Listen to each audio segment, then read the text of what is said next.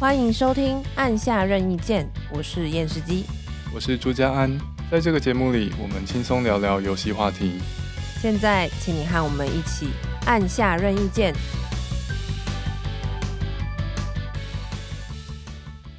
Hello，大家，又到了我们这一季的最后一集啦。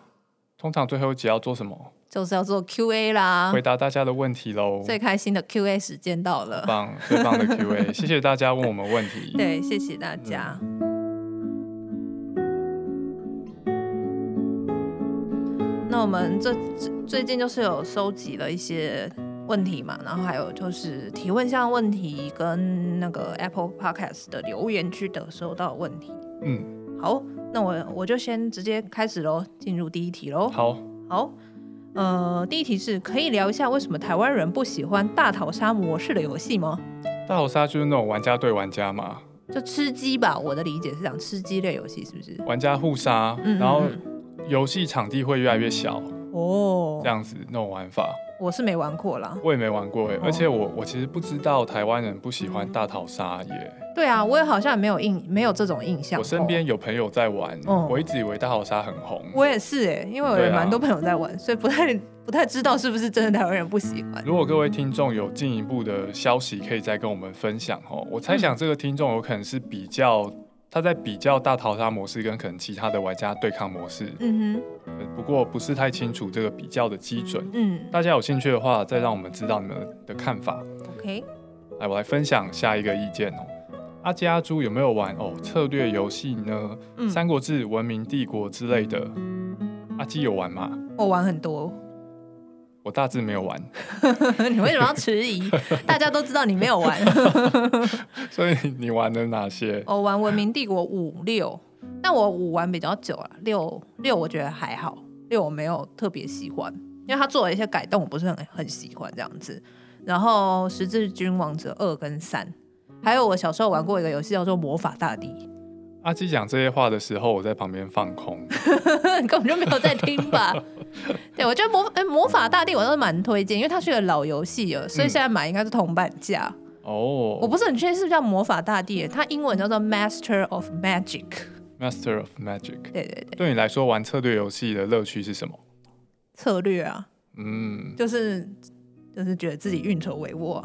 哦，策略游戏模让你模拟自己当领导人或指挥官，没有，其实我觉得比较像下棋哦，这样子哦，因为它其实像文明帝国啊，它都是棋盘式的地图啊，嗯，所以其实你在做这些决策运用的时候，其实就是一格一格，其实有我自己是觉得是一种非常非常复杂的棋棋类游戏。然后其实也很像桌游，只是它就电脑运算帮你把这些数值都算好。嗯嗯，对。然后你挑战是电脑吗？其实文明帝国可以跟人连线，但我觉得连线没那么好玩，是因为真的太花时间了。因为要等人家嘛。对啊。等人家的时候你没事干。对啊。嗯。所以我觉得就是对电脑其实就够了，而且它的 AI 都超难的。哦，这样子哦。对，其实可以挑战最高难度的 AI 的人没有那么多。对啊，真的假的？嗯嗯嗯。文明帝国，你对抗电脑的时候，你跟电脑，你跟电脑的条件都对等的吗？没有啊，当然没有啊，他作弊啊，绝对是作弊。怎么样作弊？就是他，他可能一开始他其实资源比你高啊。啊，会这样子哦。嗯嗯。所以你没有兴趣。哦，我本来就没兴趣，我本来就没兴趣，我是出于 好好奇跟释出善意，所以问你这些问题。我 哦，没有，我我一我觉得是不太是公平啊，我不觉得是公平，我觉得应该是有作弊，至至少我以前玩的感觉，还有我看的一些查一些资料，应该是对方就是 AI 就是比较比较，他建东西比较快之类的。哦，好，在这方面有手握什么资料的？也可以跟我们分享。对，然后我这边想要特别讲一下这个十字军王者啊，嗯，Crusader King，它是一个很特别的策略游戏。我玩到后来觉得它很像 RPG。哎，不是策略游戏吗？它是它是即时制的策略游戏。嗯，然后它的时间是，我觉得应该是比较像以前三国志吧，但我没有玩过，所以它、嗯、它是就是如果你按 Play 开始的话，嗯、它时间就会流逝这样子，嗯、然后你可以暂停然后做决策，嗯，这样，所以这样应该算是即时制。嗯，然后你时间在那边流逝的过程之中，就跳出一些事件，然后那些事件你就可以做一些决定。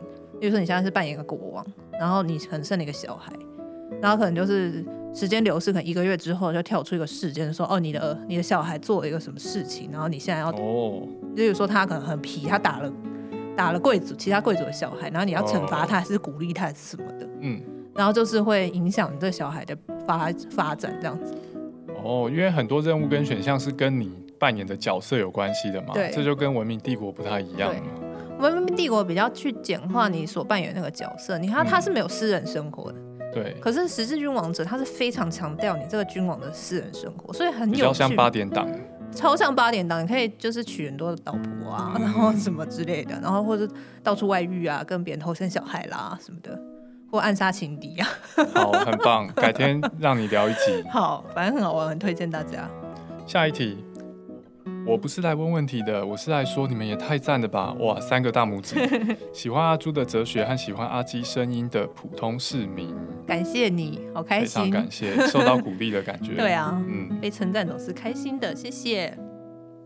好，这题比较长了，我来念一下。哦，他说想问一些比较问呃比较敏感的问题，如果问的不舒服或不不不方便回答，可以略过。哦，还有礼貌。嗯，现在欧美游戏产业产业中好像普遍有种 SJW 文化，SJW 文化这边科普一下，就是 Social Justice Warrior，就是政治正确战士啦。嗯嗯，然后掌握话语权，他是说这个 JW 文化掌握或话语权，规定游戏内的角色剧情塑造应该遵从某些特定原则，否则就很容易演演上。比如说之前有新闻说欧美人不可以把女性角色做得太漂亮、太可爱。不然就是歧视女性。想要询问两位对这方面的看法。我认识的女性玩家也都喜欢在游戏里面把自己打扮得很可爱或很性感。可是现在好像有某种声音反对这种造型存在在游戏里面，是认为很奇怪。另外想询问，也有一派声音认为日本游戏是这种现象的最后堡垒。想询问两位的看法。嗯这应该是阿朱专业吼，因为阿朱最近有一系列的文章是比较跟这有关系嘛。因为阿朱是左交，你为什么要 这样说自己？自己先自己先承认一下。我觉得这这个意见很有趣，特别是欧美跟日本的对比。嗯。我我没有很仔细去观察这些游戏，但是我自己有一个感觉是说，日本游戏的女性角色可以做的可以做的很可爱、很唯美。嗯，我自己觉得有一个原因是因为日本游戏角色比较偏卡通跟二次元的风格，嗯，所以要呈现唯美或是可爱特别容易。嗯哼，那些风格允许你可以动很很多种手脚，然后不会显得很奇怪。嗯哼，不过像是欧美游戏很多角色都是很写实的嘛。对啊，对。对那一方面，一方面，我觉得如果是二次元卡通化的游戏，那大家对于游戏角色需要多元化的需求，可能就不会那么高。嗯、因为如果一个卡通化的角色他是白皮肤，嗯，他其实也未必是高加索人，就大家不见得会这样理解。对，对，他可能是妖精啊之类的。嗯嗯嗯，嗯。但是如果你的角色是比较写实风格的角色。那大家在玩这个角色的时候呢，带入这个角色的要的需求可能就会变高。哦。那如果我是制作商，如果我做的是二次元的的游戏，我的角色里面有没有黑人跟亚洲人，我可能觉得比较无所谓。嗯哼。但是如果我做的是写实游戏，我可能会希望我的游戏呢，可以让亚洲人或是黑人在玩的时候，也可以对当中的一些角色，他容易找到可以容易投射认同的一些角色。嗯所以我觉得有可能是出于这种考量，这也是蛮蛮好的角度哈。因为有的时候我们在玩游戏或看不不见得游戏啊，就是说看电影或什么，其实也都会想要代入啊，或者投射自己。嗯。那如果说欧美游戏厂商，然后他都做一些游戏里面全部都是白人的话，嗯，那其实对我来讲，好像就是对我们来讲啊，可能会有一点距离跟隔阂，你比较没有办法那么那么代入嘛。嗯。对啊，所以其实。大家就是我不知道，有的时候社会上或什么有网络上面有一种氛围，会觉得说这个东西其实是一种压迫或什么。但但我在想，搞不好这背后逻辑其实都是市场逻辑啊。你要如何鼓励亚洲人或者说非白人去玩某些游戏？也许你就是给这个主角主角，例如说主角假设是非洲人好了，那也许他就是对非裔美美国人来讲，他可能都觉得比较容易投射啊，他玩的。那个兴趣，或者说他他想要购买的欲望，可能也会更高，所以这不见得是说他想要去压迫某一些声音，而是说他希望他可以扩大他的受众。嗯嗯，这则问题也提到说，之前有新闻说欧美人不可以把女色角色做得太漂亮，不然就是歧视女性。我想了一下，这背后可能的说法，嗯，目前想到最有可能的说法，或许是说，如果你的写，如果你的写实游戏、写实风格游戏很强调女主角的漂亮跟她的性感，那你的游戏可能是在塑造某种。女性外观的标准，嗯哼，在这个社会上面，我们是受到一些外观标准限制啊。你稍微胖一点，邻居就会叫你减肥了，这对你来说可能构成一些骚扰。嗯嗯嗯，所以我也可以想象，一个写实风格的游戏想要避免这种事情。嗯，像是现在《地平线》的第二代要上市嘛，很多玩家在抱怨说，为什么女主角的脸很明显变得比一代更胖？对，就就像就连游戏虚拟角色都会受到这种。外形的限制，哎，更不用说是正常人类了。嗯嗯嗯。所以其实有的时候也是让 我不晓得，哎，但但你觉得像这种像这个《地平线二》，然后女主角的脸别人变得比较胖一点，会影响大家不去玩它吗？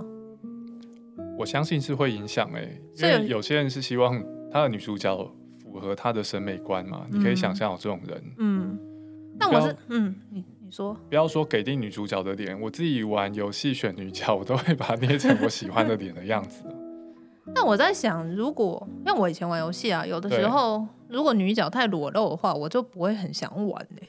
哦，你身为女性这样觉得？对啊，因为因为就觉得不是很舒服。嗯，但我也不是觉得被冒犯或什么，嗯、但我就只是没有那么喜欢裸露的东西这样子。嗯。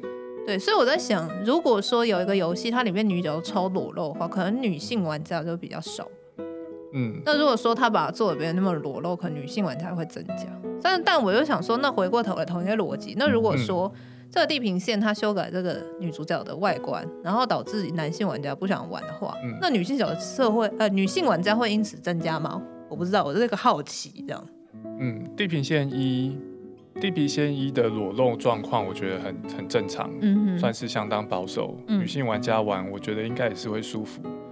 所以我不确定脸变胖对女性玩家的吸引力来说有什有多少影响，因为毕竟我不是女性啊。嗯嗯嗯。但是我相信，就算地平线二的女性玩家增加，这大概也不会是因为地平地平线二的男性玩家减少，哦、不会是因为这个数字增长，有可能是因为角色吸引人。嗯哼嗯哼。不过啊，你刚刚讲到说，你身为女性会因为女性一个游戏的女性角色穿的很少很裸露，你觉得有点不舒服？嗯，这让我想到游戏角色穿着裸露哦，这背后我觉得有种不对称。嗯，为什么游戏女性角色要穿着裸露？是为了男性玩家？对。那你假设有一个游戏的男性角色穿着裸露，比方说野蛮人壮汉嘛，然后上身就一条一条什么防护带，嗯嗯，这个是为什么？其实也是为了男性玩家啊？是吗？对吗？所以 either way，我觉得都是为了男性玩家。这有可能是因为，这有可能是为什么有些女生会觉得不舒服吧？应该是说就觉得自己的需求很被忽略。对，嗯嗯，我觉得也是有这种可能。所以我很喜欢巫师三啊，嗯，因为我觉得巫师三都是照顾到男性女性啊。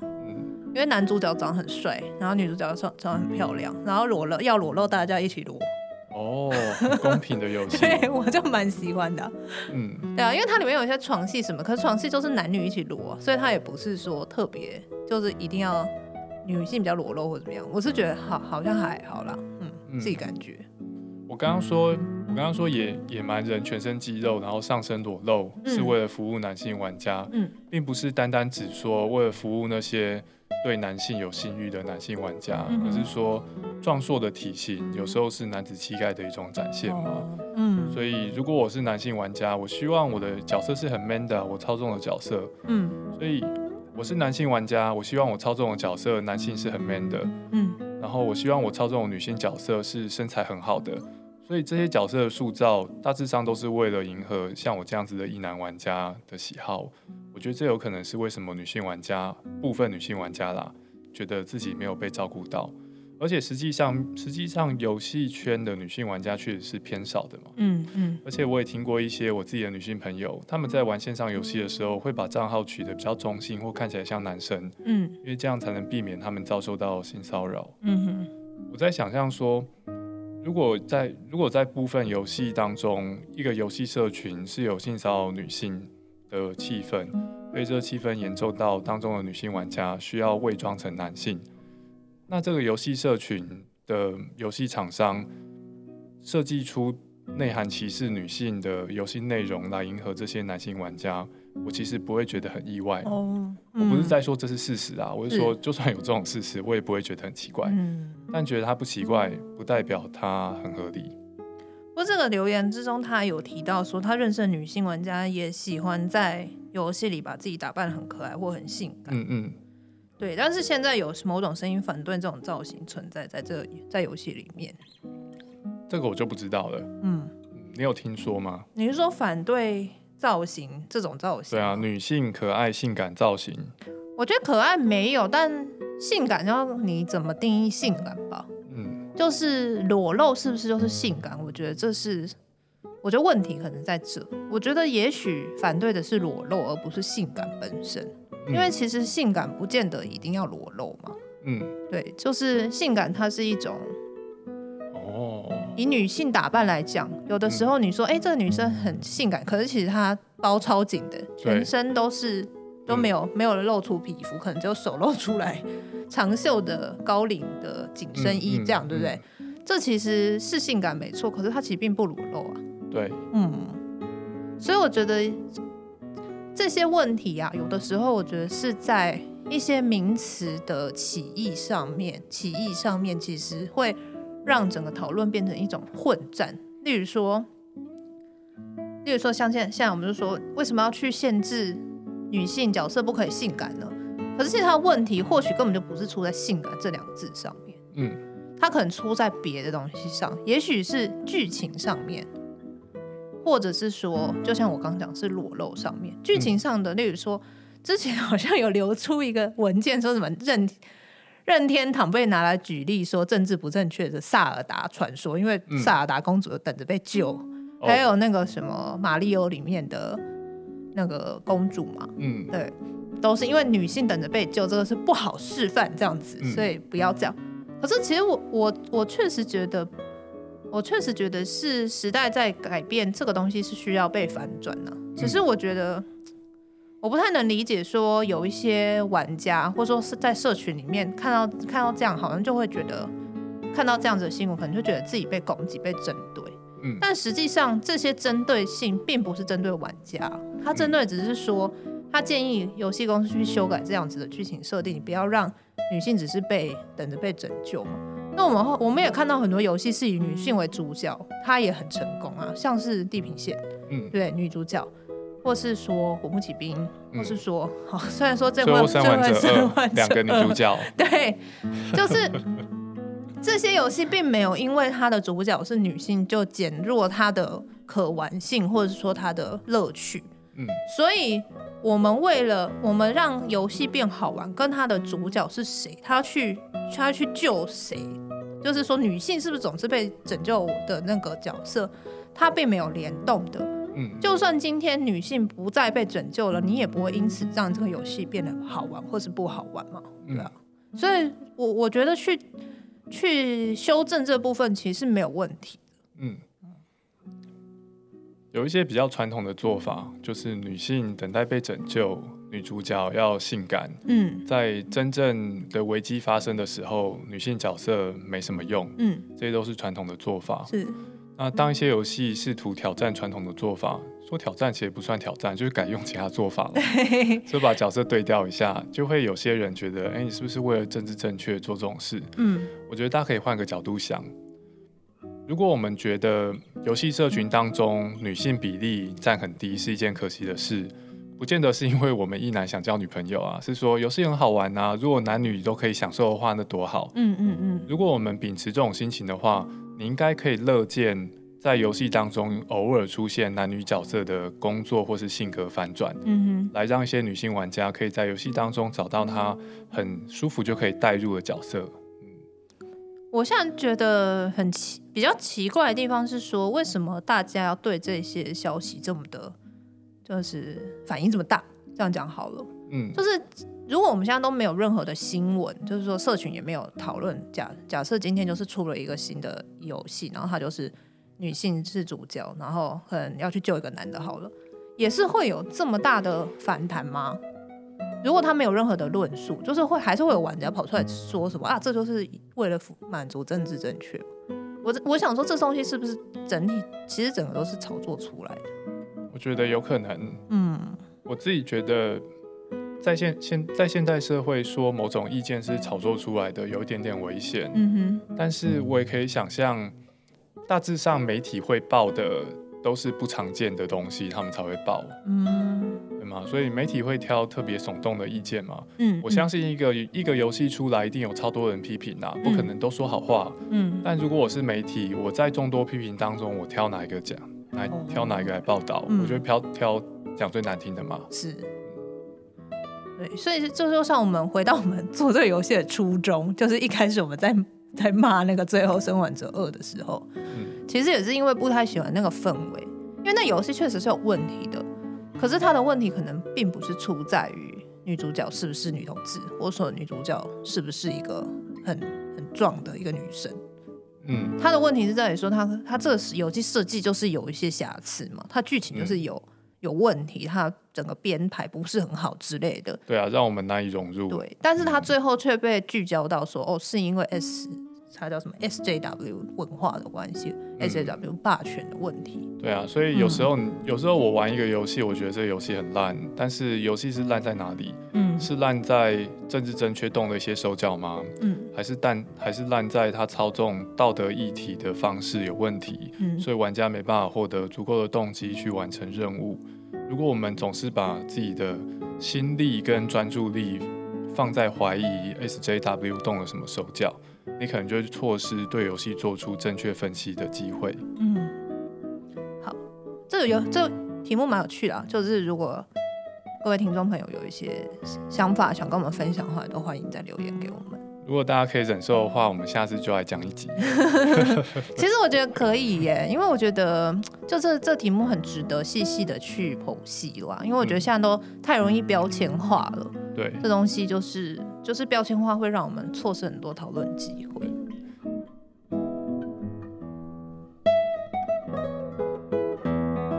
有考虑将游戏扩展到其他 ACG 文本吗？嗯，讲漫画，讲动画。嗯。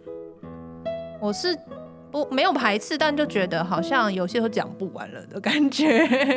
对，而且打电动花很多时间。对，然后、呃、我是我自己对动漫画研究没那么深，但我当然自己有看啦。但我觉得研究或者说兴趣来讲，好像还是没有游戏那么高。嗯嗯，大家有什么特别的想法或特别想推荐的，也可以让我们知道。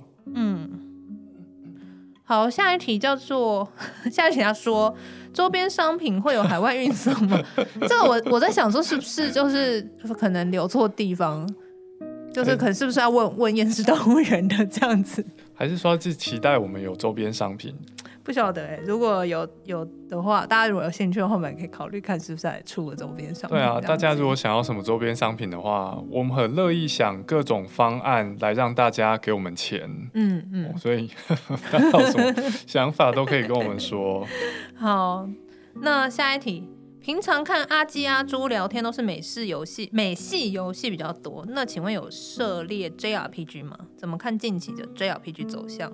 很感谢这个留言呢，他提醒我们要多加一些 JRPG 进来，嗯、所以我们上一集特地多加了一些关于《歧路旅人》等等 JRPG 的意见。嗯、好，下一题，下一题你念好了。太喜欢后设游戏这集了，举的例子都好赞，全部笔记下来查哦，好认真。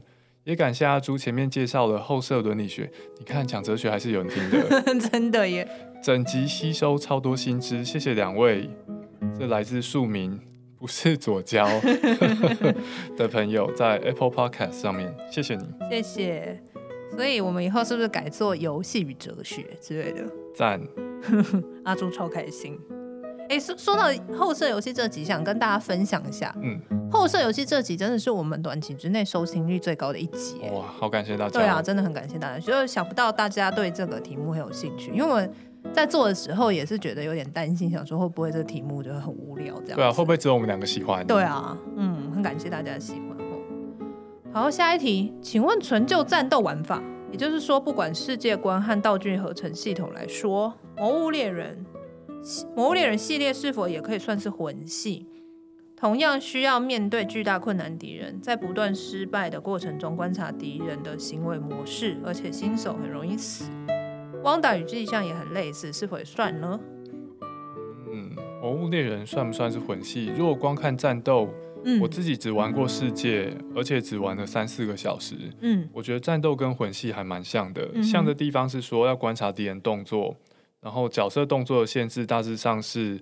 比较缓慢的前摇跟后摇，并且还有耐力管理系统，嗯、所以这让我觉得跟魂系还蛮像的。嗯，但是它整个的战斗设计，我觉得不是很像。战斗流程设计，像是玩世界的时候，可能因为我是新手啦，我经历了很多那种消龙的血，消到一定的程度之后，龙就会逃跑，就得追着龙跑。哦，这让我觉得有节奏有点拖沓。嗯哼，当然有可能是因为我输出不够啦，输出够的话，可能就一轮打死。我觉得这方面比较不像，但是在跟龙战斗的时候呢，感觉还蛮像的。当然手感一定会有差啦。那龙逃走这个是必定流程吗？因为我没玩过，不是很了解。我也不是很了解。哦，我猜有可能是说，嗯，有如果你经过特定的时间，龙会跑走，嗯，或者你消到特定的血量，没有给它足够硬直，让你输出一轮打死，龙会跑走，有可能是这个样子。嗯就这点来说，确实比较不像。嗯，哦，世界，呃，或魔物猎人我比较不了解，但是汪达与巨像，因为我有玩，所以这边可以回答一下。嗯，我觉得汪达与巨巨像跟魂系是完全不一样的概念啊，因为汪达与巨像是我觉得是比较是纯粹的动作解谜游戏。嗯，对，所以它它的它的玩法是动作游戏玩法，它是靠着攀爬跟打弱点。那为什么说它是解谜？它有解谜元素。因为这个敌人是你直接打他是打不痛的，你一定要打弱点。嗯，那弱点，因为汪达与巨像，它既然是巨像，它很巨嘛，就是它敌人都超大。嗯，那这种超大型敌人，然后他身上在奇怪的地方有弱点，这就是你要想办法去打到他。所以这就是解谜的部分。嗯，我记得有一集有一个有一关很难，是因为你要想办法跳到那个敌人身上。然后那个跳非常不好跳，然后它有几种跳法，一个是你可以爬旁边附近的这个箭，好像是一些断岩残壁上面跳上去，嗯，还有一种跳法是你可以站在你的马上然后跳过去，站在马上跳过去，这样也行。没错，马术，哇塞，嗯，所以其实很考验技术，嗯，我是没有破完啦，因为真的太考验技术，我对我来讲有一点难，嗯。那所以，但从我刚刚的描述来讲，来来听起来的话，是不是跟魂系其实就差蛮多的？我听起来觉得差蛮多的。嗯，因为魂系其实它并有一些敌人也是解谜型敌人啊，它有特定弱点让你去打，然后或者是说特定时机才可以打。可是并不是每一个 BOSS 都是这样子。可是，在汪达与巨巨像里面，基本上都是你只有打弱点，对方会血才会扣。这样听起来，汪达与巨像的解谜型 BOSS。还比魂系游戏的解谜型 BOSS 好玩。对啊，因为它的卖点就是解谜型 BOSS 啊。对哦。它路上没有任何小怪啊。嗯。它全部我忘记几个巨像，十二个还是十三个巨像。嗯、那所以它的玩这游戏的乐趣，或者说它这整个游戏的重点，就是跟这些巨像打斗嘛。嗯。所以你每一个巨每一场巨像战斗可能就超长，要打很久。嗯然后你要自己去去观察研究他要怎么打，你要怎么样把他可能打让他跌倒，因为他有的我记得好像有一个巨像他的弱点还在脚底哦，哇！所以你要想要让让他先跌倒，你才打到他脚底，类似像这样。真的解谜游戏，对啊，像那个无名鹅爱捣蛋，真的是解谜游戏，而且我觉得蛮困难的，是真的有难度。在魂系游戏里面，大部分的解谜 BOSS。至少在我的朋友圈里面啊，嗯、被解谜 BOSS 被视为是比较不好玩的，嗯，像是血源诅咒、重生之古神，还有 Micolash，或是恶魔灵魂的高塔骑士，哦，对，都是我觉得比较无聊的 BOSS，他们都是解谜型 BOSS。对 Micolash 我觉得好烦哦，对，超讨厌他的。对啊，而且这边的解谜啊，魂系游戏的解谜通常不考验技术，哦，对啊，而且大致上也不考验。解谜，因为都很简单。那个谜没什么可解，就是知道 与不知道两种。对，你知道怎么解，然后你就进进行一些操很简单的操作。对，因为太无聊了，所以不好玩。好，然后汪达与巨像跟魂系还有另外一个我觉得很大差别是，汪达与巨像没有没有什么升级机制啦，它基本上就是只能升血跟精力。然后它升升级血跟精力的方式是去找到特定的物品。嗯，好像是吃蜥蜴可以打增加血量还增加精力量。你是不是露出一个奇怪的表情？对啊，为什么吃蜥蜴？对，就是打蜥蜴。神隐少女吗？它里面有一些就是有有特殊蜥蜴，然后你把它打死，得到它尾巴好像可以增加增加血吧，还是精力？我也忘记了。好哦。对，所以它它只有两个可变动数值，有就是血跟精力。可是魂系游戏大部分啊，我。通常我们这边讲魂系游戏是不包含只狼，因为只狼我觉得系统不太一样。但是灵魂游戏跟血源诅咒来讲的话，是呃是有素质的，可以培养的。嗯，那我们之前有讨论过等级那集有聊过，就是在讲说血源血源诅咒啊、黑暗灵魂等等的，基本上你都是可以把它往，例如说你往战士去培养，或往往法师这边去培养，所以就是可以做出不同的 build 这样子。但是在汪达与巨像是没有这一块的。嗯。不过他是问战斗玩法啦，嗯，所以主要的说明，还我觉得还是你刚刚讲的那个解谜型 BOSS 跟哦、嗯、魂系游戏里面比较偏重战斗 BOSS 的那个方式不同。是，好，好，那下一题，下一题哦，Xbox 和 PS 五应该怎么选比较好呢？嗯，答案是买不到 PS 五就买 Xbox，没有啦，开玩笑的。我是 PS 玩家，一直没有用过 Xbox 系统，所以我也不好说。嗯我其实也是，我就很久很久以前有买过一台，那时候是为了玩它的体感，嗯，对。但后来就是机台老旧坏去，所以后来就都一直玩 PS。嗯。不过最近我是有听说，因为我朋友有买，就是 Xbox 它有一个，他们现在有一个 Pass，嗯，对，就是类似月票、季票还是什么的订阅制，Game Pass 还是什么？对，订阅制。嗯。那你付一个钱，然后你就是无一个资料库、游戏库里面游戏无限玩这样子。听起来就很吸引人。对啊，但是我觉得前提是你要有这么多时间啦。嗯，像我比较不会考虑这种这种有就是这种制度，是因为我就觉得自己的时间比较不一定，所以有时候很怕说我付我这个订阅的钱，其实都没有时间玩。对，嗯。好，下一题，会想和别的节目联动吗？我最想联动的节目就是有台动森不解释，但是他们已经停更了。呃，姑姑。嗯就是那个阿朱最喜欢游戏的的那个节目，嗯，呃，我们其实之前有跟那个跟哲，讲就刚刚差点讲成哲学，跟杂学茶餐厅有有合作过，不知道大家还记不记得？嗯、那时候我们有邀请杂学，又差点讲成哲学，杂学茶餐厅的李子有来上我们节目，然后我也有去他们的节目客串，那时候是特别去骂太空战士。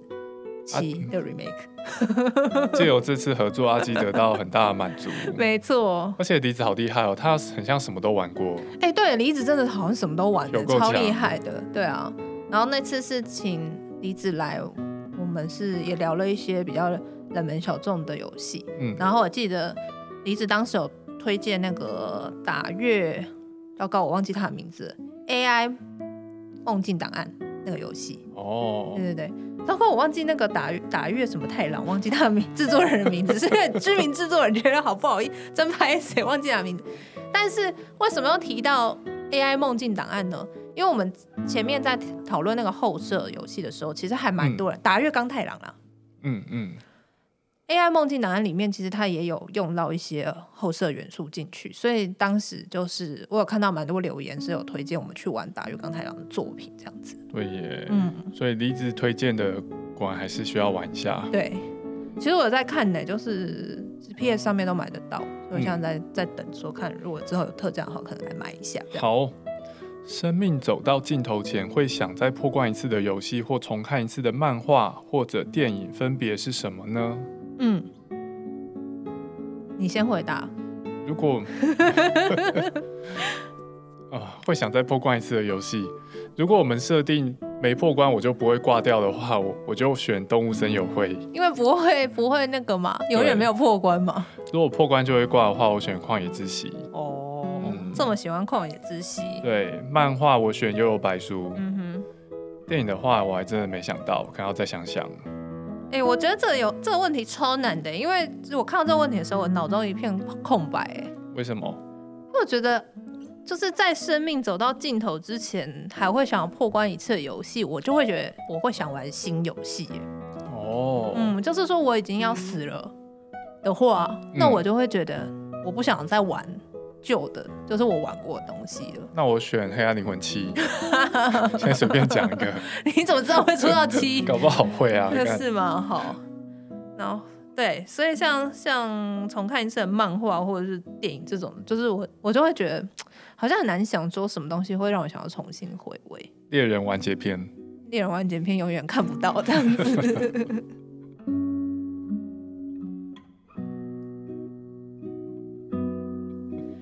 好哦，下一题，有玩过《言语圣所》吗？啊，圣域，对不起，哎、有也有翻成圣所的嘛？嗯，嗯，如果有，有没有想讨论这款游戏？没有的话，有没有考虑玩看看？我自己玩到快破关了，哦，等阿基玩，我们就可以来讨论。它是什么游戏啊？你们可以稍微简简单介绍一下。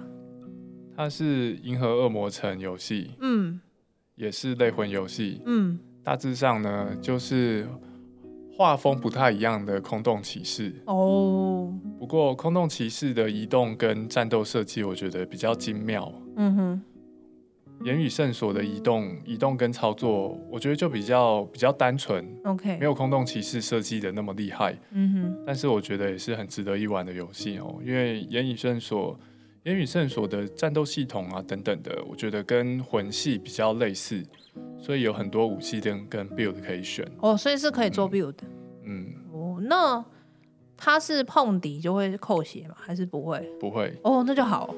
我现在超害怕，就空洞我没有办法玩，就是对我来讲碰敌就扣血，真的太难了。所以要来玩吗？盐与圣所。好啊，可以玩。PS 有吗？PS 有哦。好，那我来来玩玩看。而且我记得言语圣所可以 local 双人。哦，真的哦。哦，所以可以跟家人一起玩。对，我记得我以前跟老王一起玩过。哦，你搞不好可以跟小弟一起玩。好啊，好啊。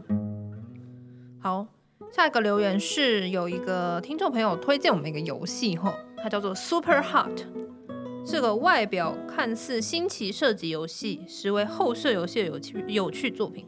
从玩家操纵游戏角色到操纵游戏角色去操纵游戏角色，OK，到操纵自己。思考这个问题的时候，让 Super Hot 的叙事又被提升了一次，非常推荐。然后这位听众名字叫做 Backseat Gamer 云听众，然后是在 Apple Podcast 上面的留言。Super Hot 我其实玩过，哎，真的哦，没想到它是 VR 游戏啊，是哦，嗯、哦。我之前去东华大学演讲的时候，邀我演讲的老师有，所以就带来给我玩。是是 VR 哦，对，它是 VR 游戏哦。它有它游玩的最大的特点是，只有在玩家移动的时候，游戏、嗯、当中的时间才会流逝。哦，酷哦，很酷吧？对，VR 游戏打打枪的，对，所以敌人朝你射击，嗯，你得要往左边闪躲，那个子弹才会前进。所以只要玩家愿意，哦、你有很多的时间可以思考你要干什么。但是你也要注意，你动得越快，时间也走得越快。那你的左右操纵是整个 VR 控制吗？所以你是人实体的左右移动这样子吗？对。哦。哎、欸，没有想过有这种玩法，好有趣哦。对啊，还蛮不错的。可是 VR 那时候玩的觉得很新奇。嗯、对啊。嗯、那所以 VR，因为 VR 游戏现在比较难克服，就是游戏角色的往前移动嘛。嗯、那这个游戏是怎么样处理的？这个我忘记了哎、欸，哦、因为很久以前。所以也许是你不动，然后敌人一直朝你来吧？还是怎么样？有可能，不是很确定。嗯嗯，哦，好有趣，我都还没有玩过 VR 游戏耶。嗯，有机会可以玩玩看。好。最后一个。虽然取名叫不专业聊游戏，但内容却是我从没想过的深入。真的入坑是因为有听到标题在聊，嘿嘿，最后生完者二。刚玩完，觉得其实不错的我，我在听完阿朱跟阿基的分享，才发觉自己原来也很不喜欢那种被说教的感觉，而不自觉。哇，听到这个意见，我觉得蛮高兴的。就我们分析，真的对大家有帮助哦。嗯、在你们的节目也听到很多新游戏。买游戏的游戏 Steam 又多了很多的伙伴了呢，哈哈！真的很喜欢这个节目，每集都听三遍哦。希望有越来越多的人认识自己。来自沈肥 Apple Podcast，感谢感谢沈肥，感谢大家听三遍，真的这是非常重要的肯定，真的，嗯嗯，好，那我们要收尾了吗？收尾吧。好，好，以上就是我们这一季所那个收集到的问题，感谢大家，感谢大家来提问哈。我我其实蛮喜欢收到问题的。嗯，我也是。对啊，就是每个礼拜都很期待大家的留言。对，所以希望大家可以多多留言给我们。而且 Q&A 凑满一集就不用想题材。真的，其实也还蛮欢迎大家留言给我们，都是推荐游戏或者说想要听的题目啦。对对，因为其实我们有些题目也是从大家的留言之中得到的灵感，嗯、觉得说哦，我觉得这这好像也可以聊，那个也可以聊一下这样子。嗯、对。然后我最近是又回锅开始玩一些老游戏了，所以可能未来会比较朝这方方向，就是说可能会做做一些跟这个比较有关的主题这样子。嗯、然后新游戏的话，现在就是在等 Elden Ring 嘛。嗯嗯。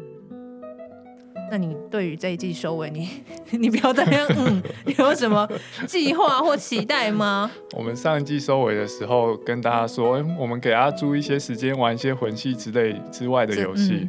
后来这件事情完全没有成真。有啦，你有玩那个西班牙小镇拍照游戏啊？哦，那个还不错。嗯，好，这一集的接下来的休息时间，我也会尽量去玩一些其他游戏。嗯，那我们也来想想看，因为阿朱最近有在。IG 上面做直播嘛，嗯，所以我在想说，未来有机会，我们是不是在这个季跟季之间休息，我们也可以来做一些直播的活动，这样子。哦，我们可以用 IG 连线哦。对啊，对啊，可以耶。对，所以呢，听到这边，大家要记得要去 做什么呢？追踪我们的 IG。对啊，厌世动物园按下任意键，还有朱家安都有 IG 账号，欢迎大家追踪。好，那我们这一季就到今天结束了。谢谢大家，谢谢大家。那未来希望希望接下来的日子那个疫情不要太严重哦，嗯、不然我们可能也很难再回到录音室来录音。真的，对，所以就也非常感谢大家收听陪伴我们三季，不知不觉就做了三季。对啊，谢谢大家。嗯，好，那我们就下一季再见喽，拜拜，拜拜。